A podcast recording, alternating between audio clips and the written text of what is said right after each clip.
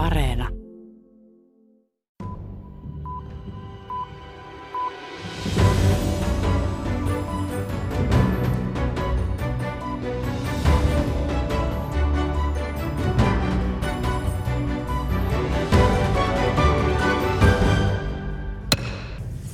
Madam Speaker, the Vice President and the United States Senate. Näin Yhdysvaltojen senaatti pääsi lopulta torstaina aamuyöllä aloittamaan uudelleen istunnon, jossa julistettiin marraskuun presidentinvaalien tulos. Joseph R. Biden Jr. of the state of Delaware has received 306 votes. Donald J. Trump of the state of Florida has received 232 votes.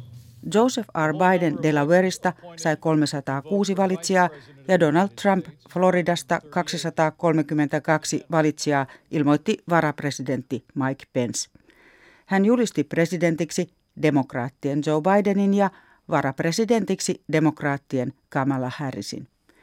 Tätä edelsi kuitenkin dramaattinen päivä. USA, USA, USA, Tuhannet Presidentti Trumpin kannattajat olivat lähteneet Washingtonissa marssimaan kohti kongressirakennusta, jossa vaalien tulos siis piti varmistaa. Tätä edelsi presidentti Trumpin palopuhe, jossa hän toisteli kantaansa vaalien vilpillisyydestä ja kehotti kannattajiaan kongressirakennukselle ja käyttäytymään villisti. Marssi päätyi kaaukseen. Suuri joukko kiihkeitä Trumpisteja ryntäsi sisään rakennukseen. Kokous jouduttiin keskeyttämään sekä kongressiedustajat ja media eristämään turvaan. Yksi ihminen kuoli poliisin luotiin sisällä, kolme ulkopuolella ilmeisesti sairaskohtaukseen ja myöhemmin myös yksi poliisi menehtyi saaminsa vammoihin. Mitään vastaavaa ei ole nyky-Yhdysvalloissa nähty. Miten vakava isku demokratialle tapahtumat olivat? Romuttuuko kansankiihottaja Trumpin kannatus? Mitä tapahtuu republikaaneille? Tervetuloa kuuntelemaan maailmanpolitiikan arkipäiväohjelmaa. Minä olen Sari Taussi. Studiossa ovat nyt vieraileva tutkija Maria Annala ulkopoliittisesta instituutista ja ulkomaan toimittaja entinen Ylen kirjeenvaihtaja Washingtonissa Pirkko Pöntinen. Tervetuloa molemmille. Kiitos. Kuva noista keskiviikon tapahtumista täsmentyy koko ajan. Mikä on teidän arvionne, kuinka vakavasta asiasta on kyse nyt, kun tätä tallennetaan ja hyökkäyksestä on kulunut puolitoista vuorokautta? Kyllä, mun mielestä tämä oli vakava asia. Sieltä on löytynyt pommeja ja polttopulloja. Vaikka niitä ei onneksi käytetty, niin siinä oli ainekset todella, todella vaaralliseen tilanteeseen, jossa olisi voinut paljon paljon enemmän ihmisiä kuolla kuin mitä nyt kuoli. Ja onhan nyt sekin, että viisi ihmistä kuoli siinä tilanteessa, niin itsessään jo hyvin järkyttävää. Ja se, että, että ihmiset, noi poliitikot, jotka tekee työtään, vaaleilla valitut kongressiedustajat, senaattorit joutuu pelkäämään siellä piilottelemaan pöytiensä alla ja pakenemaan kesken istunnon, niin se on jo itsessään hyvin iso asia. Oliko kyse hyökkäyksestä demokratiaa vastaan? Kyllä, minun mielestä.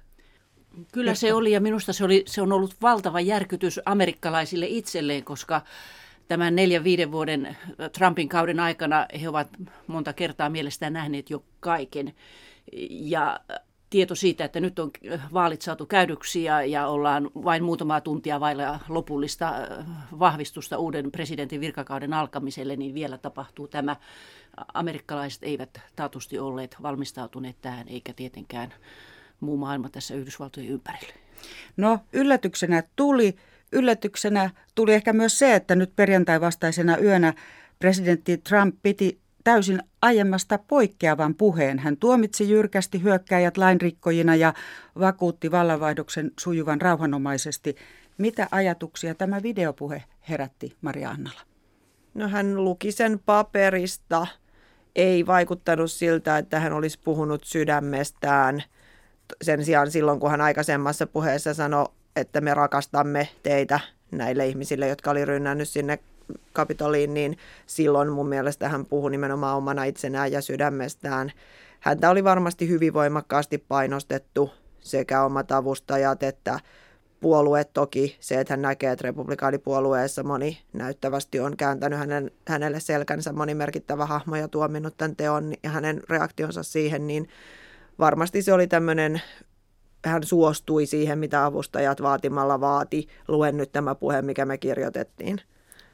Pirkko Pönttinen. Hän teki sen pakon edessä. Tämä ei ollut ensimmäinen kerta. Silloin hänen hieman ennen vaaleja 2016, kun tuli esille tämä video jossa, tai nauhoite, jossa hän loukkasi naisia ja kertoi heidän kähmimisestään, niin sen anteeksi pyynnön hän, hän esitti sitten aivan pakon edessä, koska, koska vaalit olivat juuri, juuri tulossa ja, ja tämä oli vastaavanlainen puhe, minkä hän, hän nyt teki. Minusta tässä näkyy Trumpin käytöksessä nyt kun hän kääntyi tavallaan nuhtelemaan kannattajiaan, se Trumpin ominaisuus, että hän, hän on aina valmis vierittämään vastuun toisille. Hän käyttää kannattajia ja joukkoja hyväkseen niin kauan kuin se on hänelle edullista. Se on ollut hänen tapansa liike-elämässä ja, ja nyt kun on tämä tilanne, että pitäisi kantaa poliittinen vastuu, niin hän syyllistää, syyllistää uskolliset kannattajansa ja, ja sanoo, että Yhdysvalloissa kaikki amerikkalaiset kantavat itse henkilökohtaisen vastuunsa. Ja tällaisia lausuntoja kuulin, kun olen amerikkalaisia kanavia tässä kuunnellut, että hänen eri osavaltioista hänen tällaiset kampanjapäällikkönsä sanovat tätä samaa. Se on nyt viesti, että miksi olitte niin tyhmiä, että menitte sen tekemään. Vastatkaa itse seurauksesta. Joo, hän hyvin taktisesti, kun hän kehotti ihmisiä menemään sinne kapitoliin, niin hän käytännössä antoi käskyn hyökätä sinne, mutta hän valitsi sanansa niin, että hän voi aina väittää, että hän ei mitään tämmöistä tarkoittanut. Mäkin muistan silloin, kun oli Charlottesvillessä oli tapahtunut tämä tämmöinen mielenosoittajien ja vastamielenosoittajien yhteenotto, jossa yksi ihminen kuoli, jossa oli sitten Trump sanonut, että molemmilla puolilla oli hienoja ihmisiä, vaikka toisella puolella oli valkoisen ylivallan kannattajia ja siitä oli noussut hirveä kohu, niin silloinkin hän muistaakseni tälleen pakon edessä juuri myöhemmin sitten luki paperista hyvin sillä lailla ruumiin kielellään viestien ja äänenpainoillaan viestien, että en oikeasti tarkoita tätä, luen tätä nyt vain, koska on pakko, niin että hän tuomitsee tämän valkoisen ylivallan. Hmm. Onnistuuko Trump tällä takinkäännöksellä varmistamaan sen, että hän pysyy vallassa nyt vielä nämä loppupäivät tammikuun 20. päivään asti? Hän elää hetkessä. Hän elää nyt, minulla on tunne, että hän elää niin tunti kerrallaan ja katsotaan, miten tästä päästään kaksi viikkoa eteenpäin, koska hänelle, Trumpille painaa nyt tämä presidenttiyden jälkeinen aika niin paljon. Niin kuin kaikki tiedämme, hänen syytesuojansa päättyy 20. tammikuuta ja sitten alkaa yksityiselämän ja liike-elämän oikeusprosessien käsittely. Mm. Mutta jatkuvatko hankkeet hänen syrjäyttämisekseen virasta vai onko sillä enää nyt väliä tässä lopussa, Mariannalla?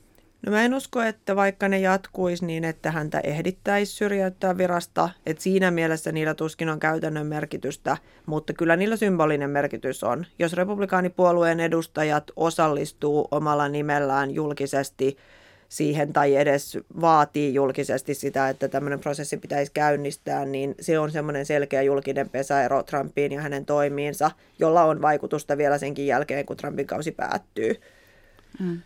Olisi hyvin erikoista, jos demokraatit eivät tässä tilanteessa sitä vaatisi jos he antaisivat asian olla ja toteaisivat vain niin realistisesti sen, että kahdessa viikossa sitä ei ehdi tehdä. Kyllä heidän on poliittinen pakko se sanoa. Mm.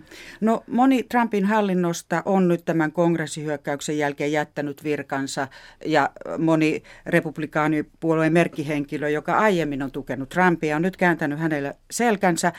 Mikä on Trumpin tilanne puolueessa? Onko hänellä siellä ystäviä tässä puolueen johdossa? No puolueen johdossa ei näytä olevan enää ihan hirveästi ystäviä, mutta se on huomionarvosta, että kun kongressi sitten pystyi jatkamaan kokoontumistaan tämän rynnäkön jälkeen ja siellä äänestettiin käytännössä tämän Trumpin salaliittoteorian puolesta tai vastaan. Eli äänestettiin siitä, että pitäisikö kaikkien osavaltioiden äänet laskea niin kuin normaalisti demokratiassa kuuluu vai pitäisikö jotkut niistä hylätä ihan vain siksi, että Trump ei tykkää niistä, niin oliko se 149 republikaania joiden joukossa oli kymmenkunta senaattoria ja sitten loput edustajainhuoneen jäseniä, äänesti vielä tämän rynnäkön jälkeenkin niin jonkun osavaltion äänien hylkäämisen puolesta, eli tämän Trumpin salaliittoteorian tukemisen puolesta. Eli kyllä hänellä kuitenkin on siellä puolueessa, jos nyt ei voi sanoa ystäviä, niin ainakin henkilöitä, jotka laskelmoivat, että edelleenkään häntä ei kannata suututtaa, että kannattaa tukea näitä hänen harhojaan mieluummin kuin ottaa se riski, että hän suuttuu. Viimemmäksi minä näin luu, että edustajahuoneen puolella olisi ollut 139 ja senaatissa kahdeksan senaattoria, jotka, jotka vastustivat Bidenin valintaa. Ja, ja tämä luo nyt sen vaikean tilanteen tulevalle hallinnolle, että koska senaatissa on nyt 50-50 tilanne ja, ja Biden ja demokraatit joutuvat neuvottelemaan ratkaisuista ja lakimuutoksista ja nimityksistä ja koko Yhdysvaltain tulevaisuudesta ja, ja, ja vääntämään niiden onnistumisesta, niin se edellyttää valtavia neuvottelutaitoja ja sitkeyttä sitten tulevaisuudessa, koska moni asia ei pelkällä tällä niukalla enemmistöllä etene, että edustajan huoneessa ja senaatissa on niin paljon näitä vastahangan kiiskejä. Se tekee jatkopolitiikasta äärimmäisen haastavaa ja vaikeaa, koska vielä joudutaan puolustautumaan näitä, näitä vaalisyytöksiä ja, ja vilppejä ja teorioita vastaan. Mm. No, tässä on monen kertaan on todettu, että Trump on muokannut republikaanipuolueesta itsensä näköisen ja puolue on antanut niin kuin puolueesta tulla Trumpin puolueen. Ja nyt Trump on väistymässä vallasta, niin missä tilanteessa on republikaanipuolue, joka on toinen Yhdysvaltojen vahva puolue? Siellä on kaksi puoluetta, jotka johtavat tätä politiikkaa. No mun mielestä republikaanipuolue on tällä hetkellä suorastaan sisällissodan partaalla. Siellä on ne ihmiset, jotka on Trumpille uskollisia ja uskoo jopa tätä hänen salaliittoteoriaansa tai ainakin vähintäänkin on päättänyt väittää uskovansa siihen vaikka mitä tulisi. Ja sitten siellä on ne ihmiset, jotka on koko ajan vastustanut tätä Trumpin yritystä uhata demokratiaa ja jotka on pitänyt sitä pöyristyttävänä ja sanoutunut siitä irti. Ja nyt sitten koko ajan enemmän ihmisiä siirtyy siihen leiriin, joka haluaisi tehdä ison pesäeron Trumpiin ja jatkaa puolueena ilman Trumpia. Mutta sitten kuitenkin he tarvitsevat ne Trumpin äänestäjät. Se puolue ei välttämättä voita mitään presidentinvaaleja enää ikinä, jos kaikki ne, jotka suhtautuu Trumpiin niin tohimoisesti, niin myrkyttyy republikaanipuolueelle ja lakkaa äänestämästä sitä niin siellä on kaksi leiriä, on nämä Trumpin ihmiset ja sitten on nämä Trumpin vastustajat. Ne leirit on hyvin vaikeissa väleissä keskenään. Mm. Maria Annala, olet tutkinut nimenomaan Trumpin kannattajia. Ja miten arvelet enemmistön heistä suhtautuvan tällaiseen kongressirakennuksen hyökkäykseen? Onko siitä tietoa, mitä esimerkiksi tuntemasi republikaanien kannattajat ajattelevat? Mm, mä en ole ehtinyt nyt katsoa sosiaalisesta mediasta, että onko he esimerkiksi kommentoinut tätä asiaa, mutta Mä veikkaan, että he ei pidä tästä hyökkäyksestä. Heidän mielestä sellaista ei olisi pitänyt tehdä mutta he ei myöskään ajattele, että se olisi Trumpin syytä.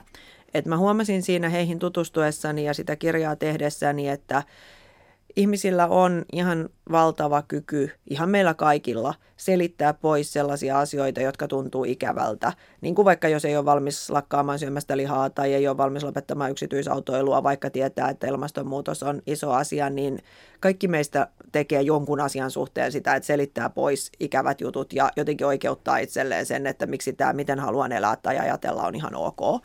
Niin he on tosi hyviä monet Trumpin kannattajat tekemään Trumpin suhteen näin. Niin nyt tässä tapauksessa mä oon ihan varma, että he ajattelee, että Trump ei tätä toivonut tällaista hyökkäystä eikä tätä yllyttänyt ja he takertuu niihin asioihin, jotka tukee sitä teoriaa ja sivuuttaa täysin ne asiat, jotka tukee päinvastasta. Mm. Onko tilanne se, että vähän laajemminkin Trumpiin on suhtauduttu niin, ei ainoastaan hänen kannattajansa keskuudessa, että jokaisen tempauksen jälkeen on niin kuin toivottu ja haluttu uskoa, että hän ikään kuin normalisoituu. Ja siksi tilanne on mennyt näin, näin pitkälle, että hyökätään kongressirakennukseen. Tässä katsoisin niin kuin vuosia taaksepäin neljän vuoden takaisille kongressirappusille, jossa oli selostamassa Trumpin virkaanastujaisia ja, se, ja seurasin ja kuuntelimme tämän hänen virkaanastujaispuheensa, joka oli äärimmäisen aggressiivinen ja, ja jopa vihaa tihkua. Se oli silloin suuri, suuri järkytys amerikkalaiselle ja kansainväliselle yhteisölle kuulla sitä, koska sehän oli aivan suora jatke Trumpin kampanjapuheelle. Hän puhui ainoastaan kannattajille, hän ei puhunut Yhdysvaltain kansalle niin kuin tässä tilanteessa virka vaatii ja, ja tapana on. Hän ei osot, antanut minkäänlaista olivinoksaa niille henkilöille, jotka eivät häntä vaalissa äänestäneet. Ja, ja sen puheen jälkeen alettiin odottaa sitä, että Trump alkaisi käyttäytyä valtiomiesmäisesti. Ja sitten meni muutama viikko ja hän piti eräs tilaisuudessa puheen ja, ja sen jäl- hyvin semmoisen maltillisen puheen, joka oli yksi niitä ensimmäisiä, jonka hän luki prompterilta ja, ja sen jälkeen oli sitten yleinen arvio, että no nyt on, nyt on Trump päässyt kuosiin ja, ja nyt hän on valtiomies ja nyt hän on, on tietää, mitä, kuinka presidentin virassa käyttäydytään. No eihän siinä niin käynyt. Ja, ja tämähän ei nyt tässä tilanteessa tuoreen videopuheensa tästä, että hän nuhteli kannattajia huonosta käytöksestä, niin hän on niin kuin, aika ajoin tuonut tällaisen täkyn esille, että, että nyt hän on, on ruodussa ja rauhoittanut muuta yleisöä. Ja, ja tässä juoksutuksessa amerikkalaiset ja, ja, ja ulkovallatkin ovat pysyneet mukana. On aina eletty sen mukaan ajateltu, että no nyt, nyt hän rauhoittuu. Mut kyllä mun mielestä Trumpin vastustajat on osa ollut koko ajan sitä mieltä, että ei hän ikinä rauhoitu, eikä hän ikinä ala käyttäytyä valtiomiesmäisesti, eikä hän ikinä niin kuin he ovat vaan odottanut aina sitä, että mitä seuraavaksi ja toivonut, että pahin on takana ja pelännyt, että pahin on vielä edessä. Ja samaa mä sanoisin nyt tällä hetkelläkin, että, että kyllä moni edelleen pelkää, että pahin on vielä edessä, että, että voi tässä tulla vielä virkaanastujaisiin mennessä joku pahempikin väkivallan teko. Tuossa kuitenkin oli pommeja, jotka ei räjähtänyt. Ei me tiedetä, onko jollain vielä kellarissa monta pommia lisää, että mitä esimerkiksi silloin virkaanastujaispäivänä tapahtuu, niin kyllä moni on myös peloissaan siitä. Hmm.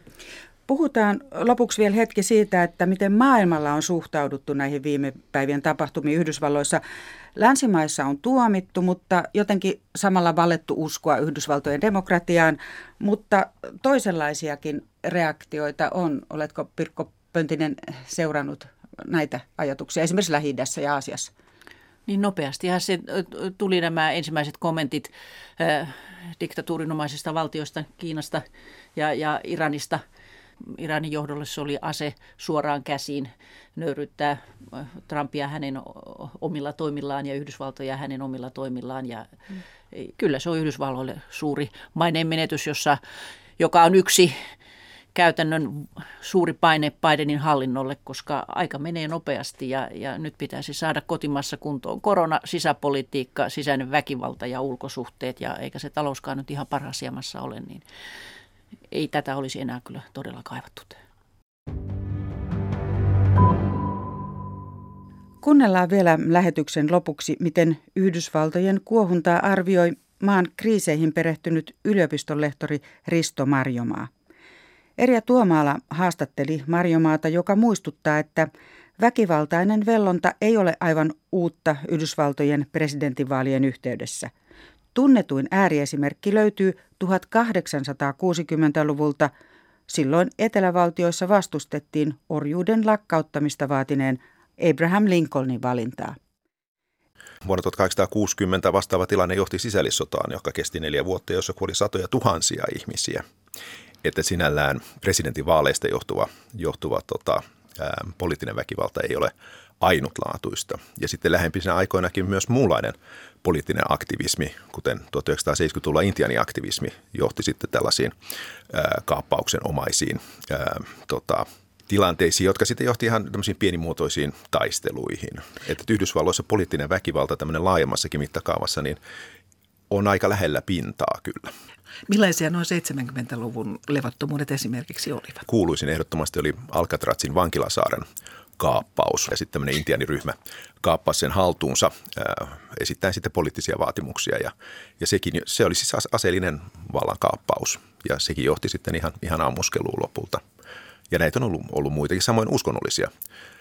Ja sitten myös näitä äärioikeiston, tämä Vakon tapaus 1990-luvulla. Ja kyllä tämän, tämän tyyppistä pienimuotoista on ollut. Risto Marjoma, olette taustaltanne historioitsija ja historian tutkija.